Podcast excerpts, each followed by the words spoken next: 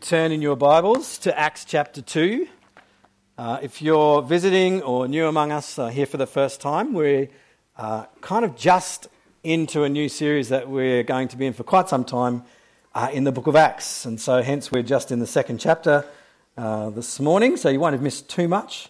And we'll try and pick up even some of last week uh, as we dive into what we've got in front of us today. So, Acts chapter 2. And we're going to read from verse hmm, 36 through to verse 47. Acts chapter 2, verse 36 through to 47, which is the end of the chapter. It's kind of uh, the end of Peter's sermon in response to the supernatural pouring out of God's Spirit. Um, and then the people's response and what happened after. Peter concludes his message by saying this summary statement Let all the house of Israel therefore know for certain that God has made him both Lord and Christ, this Jesus whom you crucified.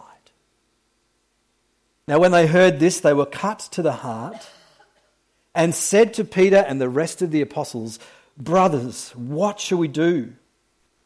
And Peter said to them, Repent and be baptized, every one of you, in the name of Jesus Christ, for the forgiveness of your sins, and you will receive the gift of the Holy Spirit. For the promise is for you and for your children and for all who are far off, everyone whom the Lord our God, our God calls to himself. And with many other words, he bore witness and continued to exhort them, saying, Save yourselves from this crooked generation, so that those who received his word were baptized. And there were added that day about 3,000 souls. And they devoted themselves to the apostles' teaching and the fellowship, to the breaking of bread and to prayers. And awe came upon every soul and many wonders and signs were being done through the apostles, and all who believed were together and had all things in common. They were selling their possession, belongings, and distributing the proceeds to all as any had need. And day by day, attending the temple together and breaking bread in their homes, they received their food with glad and generous hearts, praising God and having favour with all the people. And the Lord added to their number day by day those who are being saved. Let's pray. Father, thank you so much that we can open your word together this morning and have you speak to us from it by your Spirit for our eternal glory, sorry, our eternal good and your eternal glory. Father, would you, would you do that? Would you show us this kindness and this mercy this morning? By taking your word and bringing it home to us. We ask this in Jesus' name. Amen. Well, there's three big things, beginning with R, three big realities that Christians often talk about.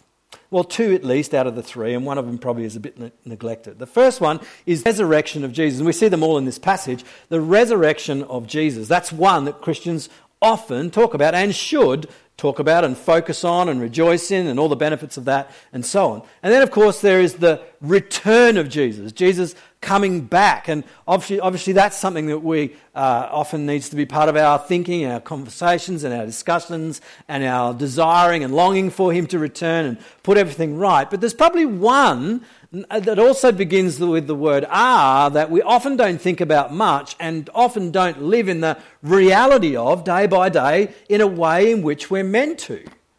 And that is this one the reign of Jesus. The reign of Jesus. See, yes, he is resurrected, but after his resurrection, as we see in the book of Acts, he ascended into heaven and sat down at the right hand of God, we're told, until all his enemies become his footstool, which is the return of Christ at the end. So he's reigning, and we saw this last week, now. This moment, as we sit here this morning, Jesus is both Lord and Christ over all he has made and over us this morning. Today, as we continue our series in Acts, which we've called Sent, the risen and reigning Jesus has sent his followers, the first ones, the apostles, into his world to continue his mission. And what we've been seeing last week and this week is that Jesus is continuing his mission no longer from earth, he has ascended and risen and is seated at the right hand of God. No, he's continuing his mission from heaven, present, active, now, through his redeemed people by the power of the Holy Spirit as they proclaim his name. Hence, why the book of Acts has been called by some the Acts of the risen Lord Jesus. Not so much the Acts of the apostles, but the Acts of the risen Lord Jesus through his apostles. And last week and this week, that's exactly what we've seen. Remember, last week we saw the pouring out of the Holy Spirit on the apostles, those gathered there in Jerusalem, in a completely new way, quantitatively and qualitatively, like never before, with the associated phenomena as a result of the death and resurrection of Jesus.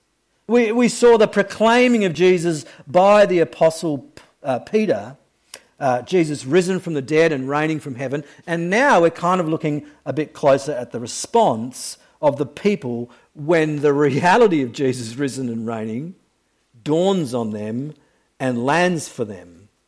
So this week we're going to kind of uh, finish this section off before Dani, uh, God willing, if he recovers from COVID in time, uh, we'll kick, into chapter 3 next week. So, but we're going to look closely at what happens when the gospel is proclaimed and when the Spirit is at work as it's proclaimed in those who hear it. And we're going to see two really important things as we do that. And the first of those is this the gospel brings the church to life. The gospel brings the church to life. Uh, what we see in response to Peter's preaching is nothing less than stunning. Have a look at verse 41. You've got your Bible open there. If you haven't, it'd be good to have it open or on your phone or whatever. Have a look at verse 41. So those who received the word were baptized, and there were added that day about 3,000 souls. Don't just skip over that. 3,000 souls heard and received the word and were baptized. And at that point in time, much more so than now, although still to some extent, baptism was a humbling act by a follower of Jesus for two very clear reasons. One reason was it was something that Jews considered necessary only for Gentile converts, only for those outside of Israel who came to worship the true and living God, only for the unclean or the defiled ones, if you like, this ceremony of washing. Uh, so uh, that was one reason why it was humbling. Secondly, for the people who are now getting baptized, many of them who are Jews, it was they were getting baptized in the very name of the one they had previously rejected, the one they had been totally wrong about, as we all often are. And now they see it. Now they see who Jesus is more clearly than ever before. And the one whom they rejected is now the one whom they are humbling themselves before and trusting in and being saved by and being baptized in his name. See, clear evidence here of repentance, isn't there? of people turning from where they were and turning to Jesus and trusting in Jesus. Clear evidence, complete and radical change of both attitude and action. That's what repentance is meant to look like. Can you imagine this baptism event? Seriously. Can you imagine it? 3,000 souls. Imagine this. I mean, compare it with ours. Like, we, if we have six people getting baptized uh, at one of our baptism services, we are, we're like stoked. Things are going off, like people are getting saved and being baptized, whatever. If that, I mean, we're, we're grateful and praise God for one baptism, but if we had six, we're like, whoo, you know, wow, things are really moving. God's really acting. 3,000 3,000 people getting baptized. Imagine some of the other problems you might have as a result of this work of Jesus from heaven through his apostles, through the proclaiming of the gospel brought home by the power of the Spirit. Imagine some of the other problems you might have as a result.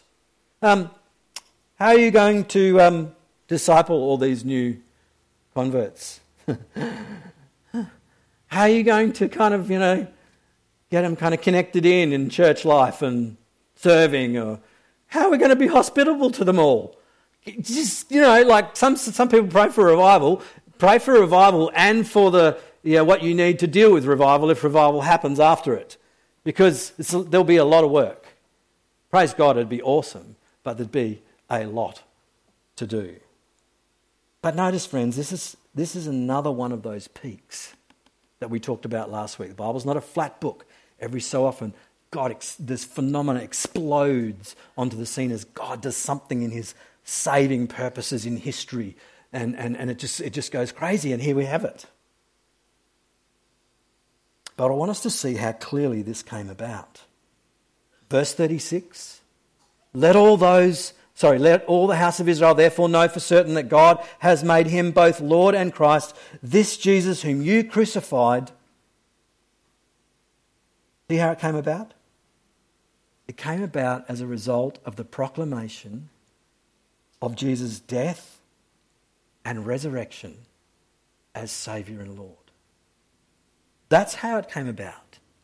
Evidenced by the pouring out of the Holy Spirit on the apostles at Pentecost, and it was the proclaiming of Jesus that resulted in what happened here. Verse 37 Now, when they heard this, we're told they were cut to the heart cut to the heart. The, the idea here is that they were deeply convicted and conscience stricken. Uh, not only that, but they also seem to be at a loss as to what to do and how to, how to fix this. But Peter tells them to give up on trying to save themselves, doesn't he? And to look to Jesus, the very one they'd rejected and the very one, Peter says, they'd crucified. To repent and be baptized in his name for the forgiveness of sins. And not only that, that would be enough, wouldn't it? Given what they've done to the only Son of God, direct involvement in his crucifixion, wouldn't it be enough if God said, Turn to him and trust in him, and I'll forgive your sins? including this. That, that'd be enough. But look at the grace and generosity of God. Peter says, Repent and be baptized for the forgiveness of your sins, not someone else's, yours, and you will receive the promised Holy Spirit. God will give them the gift of his powerful presence by his Holy Spirit. The very ones who crucified his son. That's why we call grace amazing. This is what it looks like. Peter reminded them that they had put Jesus to death, and now this same Jesus offers them salvation. This is amazing grace, friends. One author, David Gooding, puts it this way They had murdered God's Son, He was offering them His Spirit. They had crucified the second person of the Trinity, He was offering them the third. They had thrown God's Son out of the vineyard in the hope of inheriting the vineyard for themselves. Now he was inviting them to receive God's Spirit, not just into their vineyard, but into their very hearts, to be, the under, to be their undying life and their guarantee of an infinite and imperishable inheritance. Step back for a minute. Jesus is risen and reigning and continuing his work of salvation from heaven. And he's doing so through the gospel brought home to people's lives by the power of the Holy Spirit. This is what Jesus is doing through his people, through his gospel, by his Spirit. And so again, we see this 3,000 souls added as this happens. All of the sudden, where there wasn't anything, now there's a church. Not a small church either, as we've noticed. It's a pretty big church. In fact, it sounds like they met together in their homes in smaller groups and they met together in a large group. There's a church. Why is there a church? How is there a church? Well, because the gospel brings the church to life. As the message of Jesus' death and resurrection is proclaimed or spoken or shared, Jesus is at work by his Spirit in people's lives through the message, and as a result, people are saved are brought to life and added to his church. Do you notice that phrase? It actually happens a couple of times. And there were added that day 3,000 souls. Verse 47 praising God and having favour with all the people. And the apostles added to the number day by day. No, that's not what it says, is it? And the Lord added to their number, day by day, those who are being saved. The gospel brings the church to life. Yesterday, I was up, I don't know how early it was, but took the dog out as you do in the morning, and I was confronted with this. It was amazing. It was beautiful. I took a pano. I just stood there. It was just such a you know, every time you see her, sometimes, sometimes you see her, it was just one of those moments where I was able to stop and think about the promise of God, the blessing of God, and so on. And of course, these come when there's lots of rains coming, and there has been lots of rains coming, and many of you will be rejoicing in those rains coming, particularly if you're a gardener. Why are you rejoicing? Well, because the water from the tap just doesn't seem to have the same effect on your garden as when God sends the rain. As the rain sent from Him comes, everything bursts into life. My lawn will grow an inch a day, which is good, sort of. Friends, this is what happens when we receive the gospel for ourselves when the good news of Jesus, sent by God, is received by us, when it's brought home in our lives by the Holy Spirit, and we respond to brought to life, and we become part of His church, His new people. It's breathtaking grace, isn't it? You know, because, sure, we weren't there, we didn't have direct involvement in the crucifixion of Jesus. But one of the songs we sing kind of helps us think about perhaps our part in it.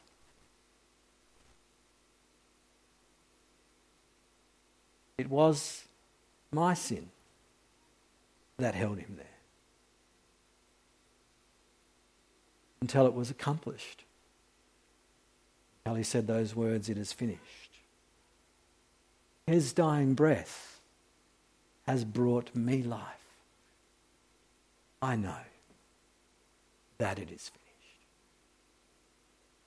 It's breathtaking grace.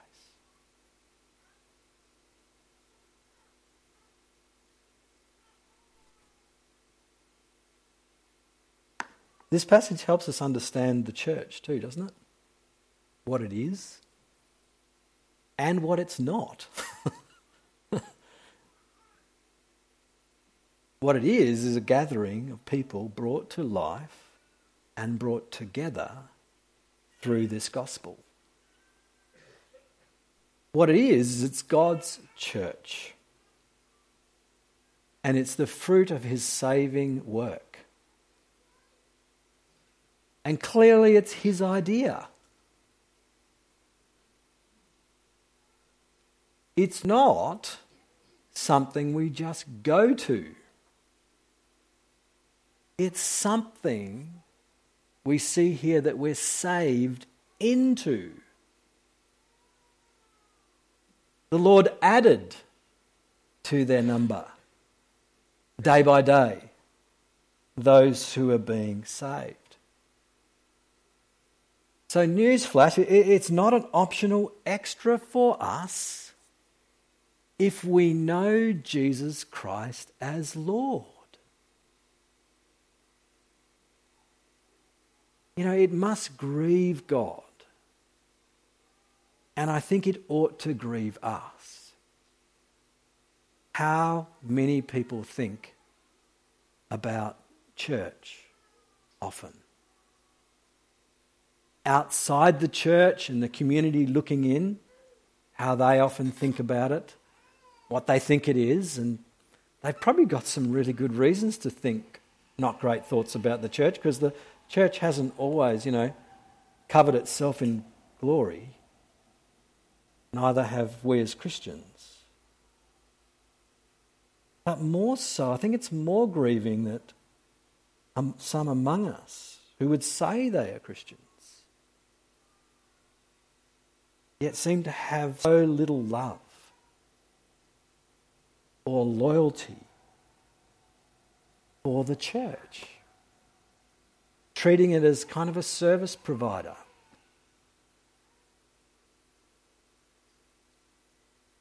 Pray that God will help us to see, even this morning afresh, the beauty of what He has brought to life. Use that gardening concept if you want to help you see. The other really helpful thing about this is that it helps us understand evangelism. It helps us understand reaching the lost. Because what we see is really helpful because we see what our role is and what our role isn't. Uh, in terms of our message, being Jesus, and our method, being prayerful proclamation, you see, what we see here is that we are simply enabled by God, encouraged by one another to seek to tell others about Jesus, knowing that it is God who brings people to life. We can't bring anyone to life. You've been around long enough, you've worked that out. If you've had, you know, if your children have reached a certain age, you've probably worked out mm, it's going to take more than my clever parenting to make them Christian.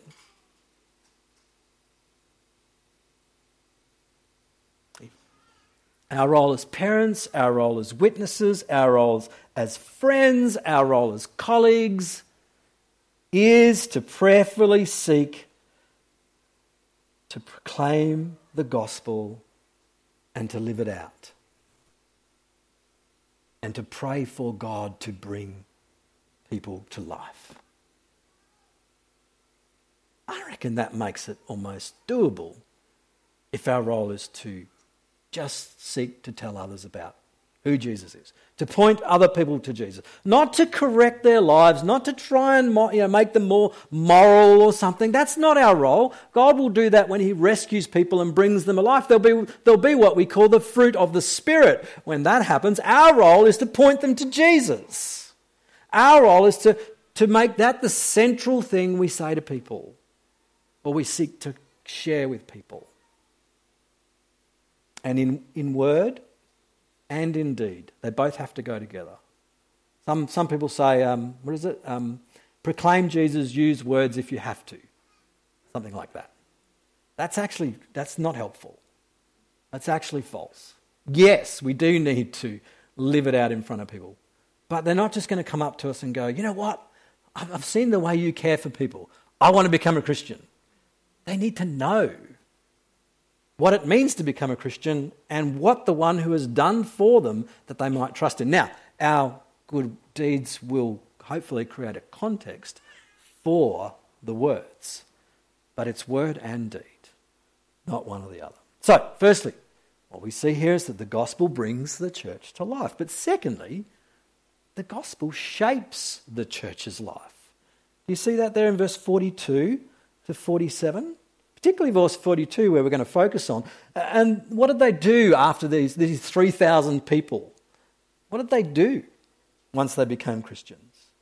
Well, 30, 42, and they devoted themselves to the apostles' teaching and the fellowship, the breaking of bread and prayers, and all came upon every soul, and many wonders and signs were done through the apostles. What did they do? What did this infant church do? Well, they devoted themselves to the apostles' teaching. Now, let's just slow down for a sec and look at that word devoting. Uh, literally, the translation is, and they were devoting themselves. So it's ongoing, not just a once off. They were devoting themselves. And the idea of that word devotion is that, is that of persistence and perseverance, funnily enough, which tells you something about what this looks like straight away, doesn't it? Devoting themselves in this way was firstly clearly intentional to persist in something, you must know and have thought through what it is you're going to persist in. And it must mean you have a clear resolve about what the focus of your life is going to be. So, devoting themselves in this way was clearly resolute, sorry, resolved and resolute which, you know, to persevere must mean you must be resolute. If you've had to stick at something that's pretty hard, you know that you need to be resolute about that. These guys, it wasn't going to be a walk in the park for them to be the people of God. Many of them were Jews, many, many of them had embraced the Messiah that the Jews had rejected. Many of them would be considered, therefore, apostate and having abandoned their Jewish heritage. Persecution was coming to the church in the book of Acts. Stephen is going to be stoned to death. This wasn't going to be a walk in the park for them. So, this kind of devotion that is mentioned here involved resolve and resoluteness. This is what the church was marked by. Not flippy floppy, not kind of wishy washy, clear, resolved, resolute about what they were doing. What were they resolute about? Well, they were devoted to the apostles' teaching. They were resolute that, which is shorthand. It wasn't just, you know, what the apostles were teaching kind of that week. It's shorthand for all that the apostles taught about Jesus. Jesus had said to them he would give them, the apostles, the Spirit in a particular way for their ministry of teaching the kingdom realities going forward, teaching the gospel going forward, writing the scriptures, and so on. So, this teaching is about his life, his miracles, uh, his teaching, his death, his resurrection, and so on, which is what we call the apostolic gospel, the body of teaching about Jesus. So they devoted themselves, they were resolute to that. Now, we might think that sounds a little bit basic. I wonder how, you know, must, how long was that course? You know, was it two units? Was it six weeks? But that couldn't be further from the truth because the apostles teaching actually brings together all the revelation of God in Scripture. It brings it all together. In fact, what they say about Jesus is this is really important, is, if you like, the interpretive key to the whole Bible, to all of God's Word. And so they devoted themselves to it as the apostles passed on their teaching. And not just so that their heads could be full of it, but so that their lives could be shaped by it. Which is what happens, right? Which is what happens when you give yourself to the teaching of the apostles about Jesus, the study of it, the application of it, the learning of it, the growing in it, the encouraging of one another in it. Guess what? It's going to not just fill your head, hopefully, that's, that, that would be a error. It's going to shape your life as well. As Jesus continues his mission from heaven on earth through his apostles by his Spirit in the lives of his people down through the ages. It's the interesting thing, isn't it? When we think about Jesus reigning, when I study the apostles' teaching, when I learn the apostles' teaching, what's happening? Am I just reading some words on a page? No, no, if I'm prayerfully engaging with it, together with others, and I'm looking to God to work in me, Jesus is actually at work as I'm engaging with the teaching of the apostles, continuing his mission, growing us as disciples, growing us as his followers. How awesome is that? Does that maybe change the way we think about our personal time with God in prayer and Bible reading at all? Uh, from, oh, I got 10 minutes, you know, I've got to get this done. Um, or, you know, oh, it's just a chore.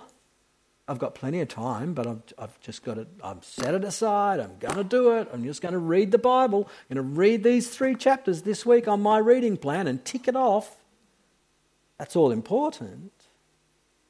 But let's not miss the reigning Jesus bringing his word home to us by his Spirit as we do that. What's called maybe a time of communion with God, fellowship with Jesus. So they devoted themselves to the apostles' teaching, and that shaped everything about them. It meant they devoted themselves to the fellowship then, because they were coming together around the apostles' teaching. Guess what they were doing? They were sharing then in the common life of being a follower of Jesus. That's what fellowship means. It doesn't mean just a cup of, coffee after church or tea, if that's your preference. Um, it doesn't mean just that. It means sharing with one another the common life, which might mean confessing your struggle to one another, asking for prayer from one another, sharing where God has been blessing you, helping you, whatever, fellowship. They devoted themselves to the fellowship and then to the breaking of bread which is just another way of saying communion, right? Next week, next Sunday, God willing, there'll be a communion. And we'll be gathering together. And look what's at the center of who we are the gospel. We come because we forget, which is why Jesus said, Remember, when you do this, do this in remembrance of me, because I don't know about you, but you know, I forget, I need reminding. Oh, yeah, that's right. that's amazing what God has done for me in Christ. I come and I gather and I'm shaped as I take this bread and drink this cup and remember the gospel and trust in Jesus afresh, I'm being shaped by Jesus from heaven now through the things that He's left for us to gather. And then to prayers. Devoted themselves to apostles' teaching, fellowship, breaking of bread, prayers. And clearly, this is not speaking about just personal prayer, which is a good thing and we should and important, but I think corporate prayers, if they're devoting themselves together, then it's prayers together, like we had this morning. Prayers with others, prayers that express and enjoyed being uh, who they are now, brought to life by Jesus. Now, we're not told especially what they're praying about, but there are some prayers coming up in Acts. Prayers of deep thankfulness to God for their salvation, prayers of deep joy to God for the gift of the Holy Spirit, prayers of deep dependence on God, prayers for one another to glorify God with their lives no matter what happens. And we're told in verse 47 that they were praising God, so there'd be prayers of praise. And clearly, God is giving them favour with the community around them, at least at this point. So again, they devoted themselves to these things. But do you notice gospel is shaping all this? It didn't just happen. It's not just that they gritted their teeth and, you know, kind of white knuckled the Christian life again, but uh, no, no, the gospel's having its way, it's bearing fruit, it's shaping them as a people, and it's meant to shape the church. Not just to bring the church to life, but then shape the church's life. That's the second thing we see this morning. Now, I don't know about you, but I really love penguins. I have two birds that are my favourites. One is a blue wren, uh, and the other are these guys. And uh, there's all sorts of reasons why I like them, but I do like the way they do community. Um, they seem to do it pretty well. Um, and every community has a culture, doesn't it? Or a DNA, so to speak, something that shapes it, something that's at the centre of it, something that defines it and propels it in a particular direction. And they clearly have a whole bunch of reasons why they're together, None, not least that it's blooming cold wherever they are. And so they, they tighten up and look after the little ones. And then I think you know, when the guy on the outside gets a bit cold, it's like, okay, guys, it's time to swap. And they all swap around and take their turn on the outside, uh, dealing with the weather that's bursting down on them. Uh, for us as a church, it's to be the gospel. It's to be the gospel, the good news of Jesus, that which has brought life to us in the first place, and that was to shape our lives going forward. So, as we conclude, then, let's ask the question of ourselves, as I ask it of myself Does the word devoted describe how I think about church and how I engage with the people of God? Am I resolved about this? Is this an unanswered question or a question that I answer week by week? Or have I resolved it once and for all and decided to be resolute about it once and for all? Convinced of my need of it as one of God's people. Another question we could ask is this What's shaping the the contours and the trajectory of my life. Because don't, don't think something isn't, because something is. Maybe a number of things are. The question is is it the gospel? or have other things kind of pushed their way in and they're shaping me and shaping my decisions and my priorities and my passions and what I want and what I pursue and where I put my energy and time and finances and so on? Is it the gospel or is it something else? And lastly, do you see how central Jesus must be in our lives, individually, and especially together? as the people of God. I mean, seriously. Think about the final picture that we get in Revelation. John says he looked and he saw a great multitude that no one could number from every tribe, nation, language, and tongue. And I think we can add, not that we're adding to the Bible, but from every age. And what's at the heart of them? We're told they're gathered around the throne. And on the throne is a lamb, the Lord Jesus, who is slain for sinners, who is also a lion, who is royal and regal and powerful and awesome. I think is what Peter said. God has made him both Lord and Christ, whom you crucified. Can we pray? Father, we've just been kind of uh, dipping around really in the magnificence and the enormity of what you have done through Jesus and what you are continuing to do through his name in your world, through your people, across every age and every nation, and even here among us. Father, would you lift our eyes this morning to see the grace of Christ towards us. It was our sin that held him there until it was accomplished, and yet he offers us forgiveness. And more than that, he offers us the very presence of God in our lives by your Spirit. Father, what grace is this? Lord, we also ask that you would lift our view of and our understanding of and our love for your church, not the building, not the location,